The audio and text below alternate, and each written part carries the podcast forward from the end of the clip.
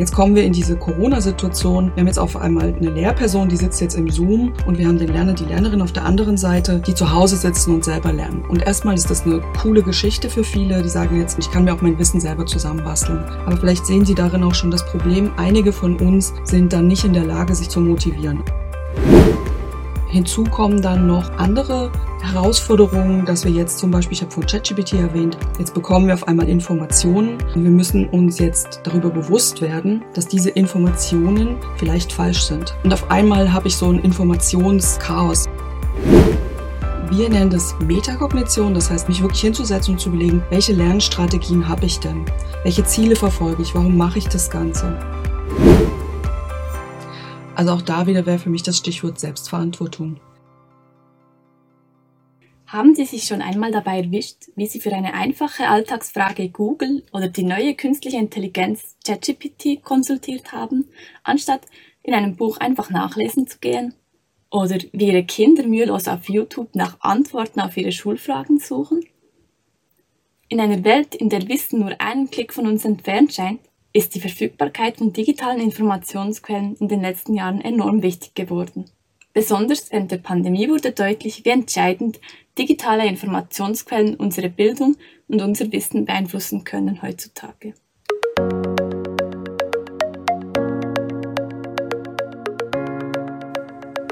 Und damit heiße ich Sie, liebe Hörerinnen und Hörer, herzlich willkommen zu dieser neuen Folge des Podcasts Forschung mit und für Menschen.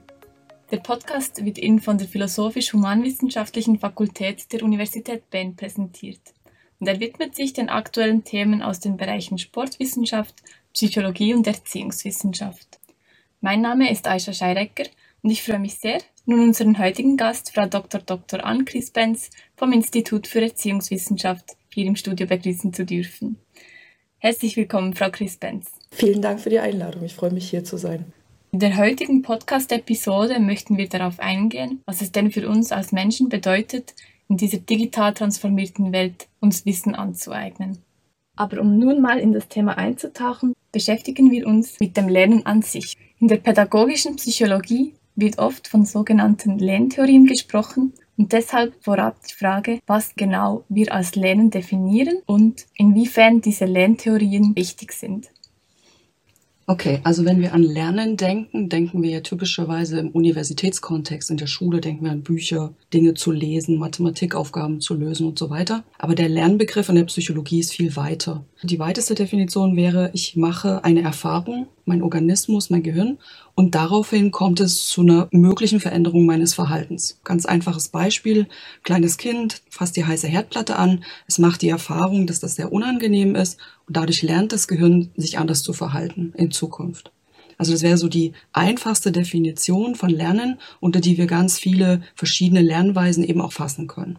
Und die Lerntheorien, die es gibt, das sind sogenannte Paradigmen, das sind wie Brillen, durch die diese einzelnen Paradigmen schauen auf das Lernen, gibt es ganz unterschiedliche. Und die einfachste ist der Behaviorismus, da geht es um das Verhalten, das wäre die Herdplatte. Oder wenn Sie versuchen, einen Welpen zu erziehen, dann benutzen wir Konditionierung, das heißt, wir geben dem Tier was Leckeres zu fressen, wenn es was richtig gemacht hat, und damit lernt es, dieses Verhalten zu zeigen. Und die Idee des Behaviorismus ist aber viel zu einfach, weil es gibt eben gewisse Prozesse, die in unserem Gehirn stattfinden, wenn wir zum Beispiel ein Buch lesen, wenn wir eine Statistikaufgabe lösen, wenn wir einen Sport erlernen, die vom Behaviorismus nicht berücksichtigt werden. Und dann gibt es eben weitere Lerntheorien, die darauf aufbauen und versuchen zu erklären, was passiert denn da eigentlich in unserem Gehirn, dass dort etwas Neues gelernt wird. Das hört sich sehr grundlegend an, dass sich das Verhalten verändert, basierend auf den Erfahrungen, die man macht. Der Behaviorismus kommt von Behave, Verhalten und auch den Theorien, die darauf aufbauen. Diese Theorien, die Sie angesprochen haben, sind teilweise ja schon wirklich sehr alt. Bräuchten wir denn für die heutige Zeit, in der eben so viel digital stattfindet, neue Lerntheorien, die den Anforderungen heutzutage gerecht werden? Also es gibt eine neuere Strömung, das ist der sogenannte Konnektivismus, der genau sich mit dieser Frage beschäftigt. Also die Frage, ist das ein neues Paradigma? Brauchen wir das? Aber die Idee des Konnektivismus ist eben zu sagen, okay, diese alten Lerntheorien gehen von ganz anderen Voraussetzungen aus und wir kommen jetzt in eine Welt, in der Informationen zur Verfügung stehen. Und zwar, wie Sie auch schon gesagt haben, auf Knopfdruck. Ich kann ins Internet gehen, wenn ich eine Statistikaufgabe nicht lösen kann, gehe ich nicht mehr zu meinem Professor, meiner Professorin oder zu meinem Tutor, meiner Tutorin, sondern ich schaue mir einen YouTube-Kanal an und bekomme dort diese Informationen und stelle vielleicht fest, ah, ich verstehe das trotzdem nicht oder da ist ein Fehler drin oder gehe dann zu meinen Kommilitonen, die vielleicht auch online in der Gruppe sitzen oder ich nutze ChatGPT, frag dort mal nach und auf einmal habe ich so ein Informationschaos im schlimmsten Fall. Das heißt, ich habe verschiedene Informationen, mit denen ich jetzt was anfangen muss und überlegen muss, was jetzt die korrekte Antwort ist. Und da kommt der Konnektivismus und sagt eben, das ist eine neue Art von Wissenskreation. Und die Frage, mit der ich mich lang beschäftigt habe, ist, brauchen wir diese Theorie oder gibt es das nicht in den anderen Theorien schon? Und meine Antwort ist, diese Antworten gibt es schon in den alten Lerntheorien. Konnektivismus ist also ein Schlagwort oder eine neuere Lerntheorie, die Sie angesprochen haben. Und Konnektivismus kommt ja von Connect, auf Deutsch verbinden. Wie Sie auch schon gesagt haben, wenn man so viele Informationen aufs Mal hat, ist es teilweise schwierig, in diesem, wie Sie genannt haben, Chaos noch Orientierung zu finden. In Anbetracht dessen sind Sie der Meinung, dass wir heutzutage neue Kompetenzen oder Fähigkeiten brauchen, um zu lernen, die wir vor der Zeit der digitalen Transformation noch nicht so stark gebraucht hatten? Die Antwort auf die Frage stammt für mich aus einem grundsätzlichen Problem, das wir haben, wenn wir ins digitale Lernen und Lernen gehen. Gehen wir nochmal zurück zur Schulsituation oder zur Universität vor Corona beispielsweise. Also ich als Dozentin gehe dienstags in meine Vorlesungen, stehe dort vor Studierenden, die Studierenden sitzen mir gegenüber und ich kann direkt sehen, irgendwas passiert da, ich werde nicht verstanden und kann direkt eingreifen in diesen Lernprozess. Und Studierende umgekehrt können auch mich etwas fragen.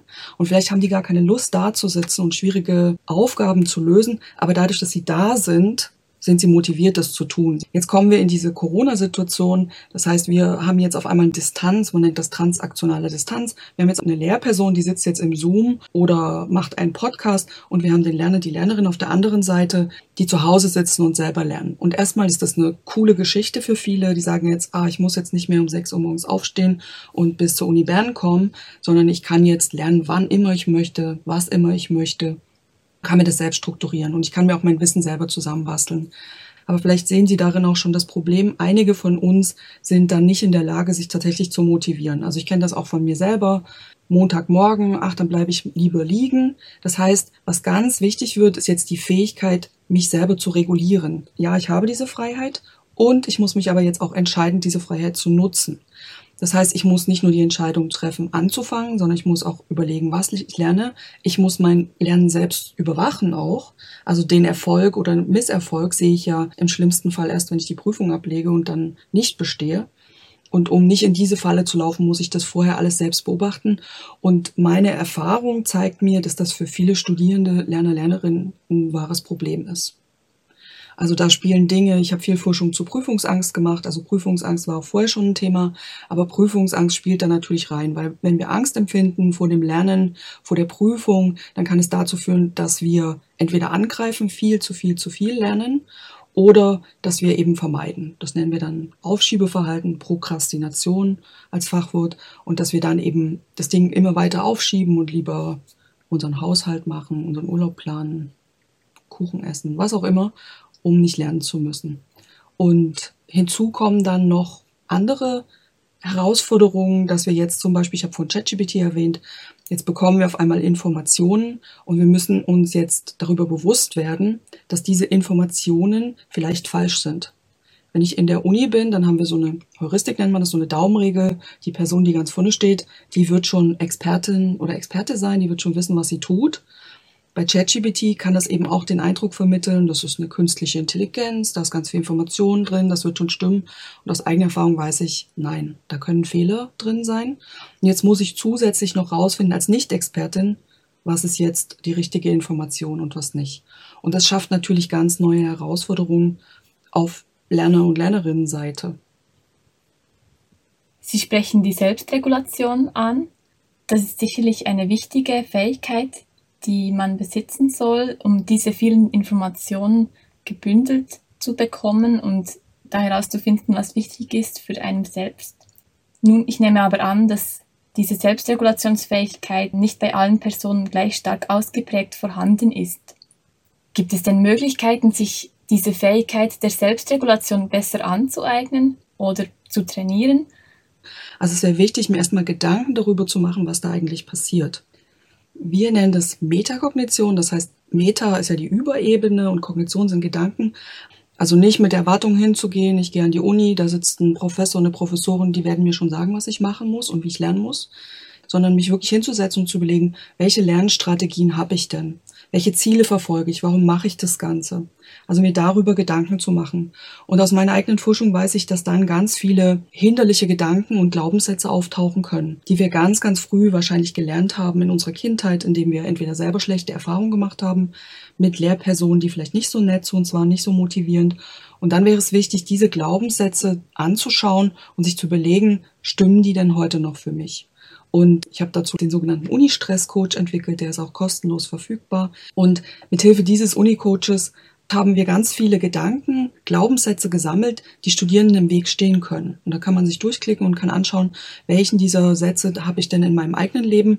Und wir haben dort ein Tool angeboten, das heißt Inquiry-Based Stress Reduction. Da wird man durchgeführt mit Hilfe eines Arbeitsblattes, wo man sich diese Gedanken anschauen kann und eine neue Betrachtungsweise auf das Ganze finden kann und vielleicht auch feststellen kann, Stimmt das überhaupt noch, dass ich vielleicht zu dumm bin? Ne? Viele Studierende denken, ah, ich bin zu dumm, ich kann das niemals verstehen. Ist es vielleicht inzwischen anders? Vielleicht habe ich inzwischen mehr Erfahrungen gemacht, die jetzt zu einer anderen Betrachtungsweise führen kann. Und dann kann ich das auch wieder ändern. Sie haben da die Metakognition angesprochen, ein wichtiger Tipp. Und Sie haben den Unistress-Coach erwähnt, den Sie gemeinsam mit Ihrem Team entwickelt haben, hier an der Universität Bern. Falls Sie sich, liebe Hörerinnen und Hörer, im Unistress befinden oder auch einfach interessiert sind am Thema Prokrastination, dürfen Sie gerne mal in die Podcast-Beschreibung gehen und dort auf den Link klicken, um direkt zum Unistress-Coach zu kommen. Ich muss sagen, der Unistress-Coach ist sehr ansprechend gestaltet. Wenn man sich das mal anschaut, man sieht direkt, dass viele Illustrationen drin sind, dass man sich Dinge wie beispielsweise Arbeitsblätter downloaden kann und ich finde das User Interface, das, was man eigentlich auf dem Bildschirm sieht, sehr ansprechend gestaltet und kann das wirklich sehr empfehlen, da mal reinzuschauen. Sie haben bereits die Studierendensituation angesprochen, wie es ist, wenn einem Lerninhalte plötzlich zu Hause vermittelt werden auf dem Computer und nicht mehr in einem Vorlesungsraum. Und daher meine Frage an Sie, was haben Sie als Dozentin für Erfahrungen gemacht? Was waren Herausforderungen in der digitalen Lehre? Was waren Chancen, die Sie da gesehen haben? Als Corona anfing, war ich in der glücklichen Position, dass ich einen Videokurs gemacht hatte im Sommer davor. Und für mich war das eine Herausforderung, aber gleichzeitig auch eine große Spielwiese die Möglichkeit zu haben, jetzt wirklich mal auszuprobieren, wie das ist, asynchron auch zu unterrichten. Also meine Idee von digitalem Lernen und Lernen ist nicht, jetzt Tools zu nehmen, statt ein Buch zu lesen, eine PDF zu lesen, könnte man sagen, das ist digitales Lernen und Lernen, oder jetzt in mein, meine Vorlesung in einem Zoom zu halten, ist aus meiner Sicht kein digitales Lernen und Lernen, und das zeigen auch Theorien und empirische Befunde, sondern die technischen Tools, die wir jetzt zur Verfügung haben, die dafür zu nutzen, die grundlegenden Prinzipien, die man beim Lernen und Lernen berücksichtigen muss, eben auch in diesem Kontext jetzt anzuwenden. Ein einfaches Beispiel, wo ich auch in die Falle gelaufen bin. Ich habe mir gedacht, okay, wie kann ich meine Studierenden motivieren, trotz dieser transaktionalen Distanz, sich die Podcasts anzuschauen und die Aufgaben zu machen und bekam dann auf die Idee, sowas wie Gamifizierung, also Spielelemente einzusetzen. Und das mag jetzt erstmal super klingen. Und dann habe ich ganz schnell gemerkt, einfach nur Spielelemente zu verwenden, verbessert nicht unbedingt die Lernleistung. Es nutzt jetzt nichts, wenn ich eine Videoserie mache und meinen Studierenden sage, für jedes Video bekommst du einen extra Bonuspunkt und wer am schnellsten alle Videos geschaut hat, ist der Gewinner oder die Gewinnerin. Weil das eben nicht das Lernen fördert, sondern das fördert, dass viel konsumiert wird. Und wir wissen eben, dass tiefe Verarbeitung notwendig ist, damit was tatsächlich im Gehirn verankert wird. Dazu reicht es eben nicht, wenn ich Ihnen erkläre, was eine Standardabweichung ist und die Varianz und der Mittelwert, sondern Sie müssen es wirklich selber mal ausgerechnet haben, um dafür ein Gefühl zu bekommen, um halt diese Erfahrung zu machen. Das heißt, meine Erfahrung ist, wir müssen digitale Tools nutzen, um diese vertiefte Verarbeitung zu erreichen. Das heißt, um auf das Beispiel der Gamifizierung zurückzukommen, wenn ich die nutzen kann, um Interaktionen zwischen Studierenden herzustellen, dass diese miteinander sich austauschen müssen, dass diese gegenseitig sich Feedback geben müssen, dass diese sich gegenseitig Dinge erklären müssen, dann nutze ich digitale Tools sinnvoll, um eben vertieftes Lernen zu erzeugen. Und das zeigen eben auch Studien von John Hattie. John Hattie ist ein Bildungsforscher aus Australien, der eine Meta-Analyse gemacht hat mit unglaublich vielen Probanden und Probandinnen und der eben auch genau das rausfindet, dass zum Beispiel Gamifizierung hat keinen besonderen Effekt, wenn man nicht eine vertiefte Verarbeitung beim Lerner bei der Lernerin erzeugt.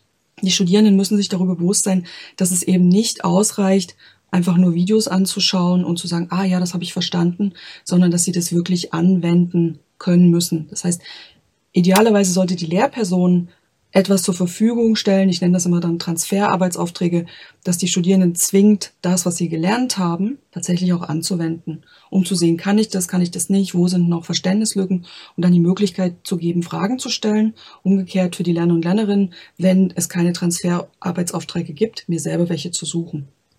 Also nicht der Illusion zu verfallen, ich schaue das Video fünfmal, das funktioniert nicht, sondern wirklich in die Sache reinzugehen und selber zu lernen.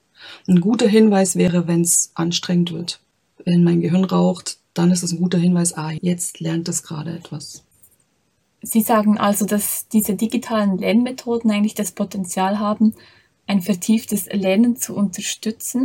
Das ist sicherlich ein gutes Ziel, um diese digitalen Lernmöglichkeiten auch gut zu nutzen. Nun, Sie haben auch schon Herausforderungen angesprochen, die Ihnen begegnet sind speziell jetzt im Normalbetrieb quasi der universitären Lehre. Wenn wir jetzt den Blick noch etwas öffnen und auf die Prüfungssituation oder die Leistungskontrollen schauen, was sind denn da Herausforderungen und vielleicht auch Chancen? Für die Leistungskontrollen, das gilt nicht nur für die Digitalisierung, aber was ich in der Hochschuldidaktik der Uni Bern gelernt habe und wofür ich sehr dankbar bin, ist das Konzept der didaktischen Kohärenz. Das heißt, ich muss mir am Anfang überlegen, als Lehrperson, was ist eigentlich das Ziel? Was sollen die Lerner und Lernerinnen erwerben. Und je nachdem, was ich da tatsächlich definiere als Lernziel, muss ich mir A überlegen, wie ich das vermittel. Und zu Ihrer Frage, jetzt muss ich mir auch überlegen, wie prüfe ich das dann am Ende ab. Und da sind wir bei einer ganz großen Herausforderung, die sich jedes Semester wieder stellt für mich. Wie ist es, wenn ich eine Vorlesung mit 100, 200 Studierenden habe und möchte diese Fähigkeiten abtesten? Und da bietet jetzt die Digitalisierung tatsächlich Möglichkeiten, das vereinfacht zu machen. Also Tests zu digitalisieren, dass wir in der Lage sind, einfache Personen abzuprüfen. Aber auch da gilt wieder dasselbe. Es kommt letztlich darauf an, wie setze ich das in dem digitalen Tool, das ich verwende, um. Also wenn ich das Ganze dann den Test einfach auf ein digitales Tool verlagere, ist damit nichts gewonnen. Das heißt, meine Lösung derzeit ist, die Studierenden lernen diese Fähigkeiten und sollen sie dann selber anwenden können, indem sie halt selber ein fünf Minuten Video und eine Lehrkonzeption dazu entwickeln, so dass ich sehen kann, ist das, was ich vermittelt habe, tatsächlich angekommen. Wie gesagt, mit der Herausforderung, dass ich dann eben dieses Semester 170 Videos mehr angeschaut habe. Woran wir ganz oft nicht denken, das sind die technischen Herausforderungen. Das heißt, das ist mir erst klar geworden, als ich mit Lehrern und Lehrerinnen gesprochen habe, die auch jüngere Kinder betreuen. Wir sind in der Schweiz, wir sind in einem hochentwickelten Land und trotzdem können wir nicht davon ausgehen, dass jeder tatsächlich die technischen Voraussetzungen zur Verfügung hat, die es braucht, um digital zu lernen. Wir gehen davon aus, dass jeder jeden Internetzugang hat, einen Laptop hat, ein Tablet hat und so weiter. Aber was ich eben auch für Erfahrung gemacht habe, ist, am Anfang haben wir sehr viel rumgespielt, da dann nehmen wir noch die App und das und so weiter und dann habe ich auf einmal 85 E-Mail-Adressen, die ich brauche, um mich in diese Tools einzuloggen. Das kann eine große Herausforderung sein und da habe ich auch gemerkt, es ist weniger ist mehr. Ähm, weitere Probleme, die wir haben, ist Kommunikationsprobleme, Etikette, also im Zoom zu sitzen mit Studierenden im Blog-Seminar beispielsweise und die Studierenden sitzen im Auto und fahren gerade in den Skiurlaub oder sind nicht angemessen angezogen oder essen ihr Mittagessen und so weiter. Also das sind alles so, aber das sind so kleinere Baustellen. Eine große Herausforderung für die Zukunft, die ich gerade sehr spannend finde, ist ChatGPT und andere künstliche Intelligenz. Äh, da beobachte ich viele Missverständnisse. Ich habe das selber ausprobiert natürlich und es war sehr, sehr spannend für mich zu sehen, dass die Informationen, die dort ausgespuckt werden, a, nicht immer richtig sind und b, so allgemein gehalten sind und das wird sich sicher verändern und verbessern in der Zukunft. Aber auch da wieder gilt, ich muss wirklich wissen, was ich da tue, um dieses Tool sinnvoll einsetzen zu können. Das heißt, ich würde Studierenden raten, das nicht einfach so als äh, Blaupause zu nehmen, sondern wirklich das als Ausgangspunkt vielleicht zu nehmen, um Ideen zu sammeln, aber zu überprüfen, Selbstverantwortung, ob das wirklich richtig ist. Also ich finde, das ist eine sehr coole Entwicklung. Das ist eine sehr gute Ausgangslage, aber letztlich muss ich auch wieder schauen, sind die Informationen zuverlässig, die ich dort verwende.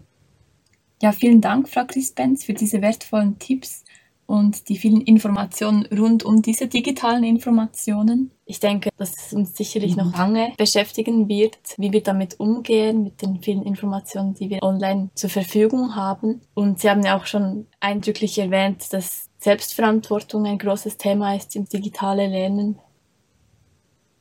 Tatsächlich ist das Lernen ja ein lebenslanger Prozess. Wir lernen nicht nur in der Schule, in der Lehre, Gymnasium, Universität, Weiterbildung, sondern auch in unserem Alltag. Haben Sie diesbezüglich einen alltäglichen Tipp für unsere Hörerinnen und Hörer?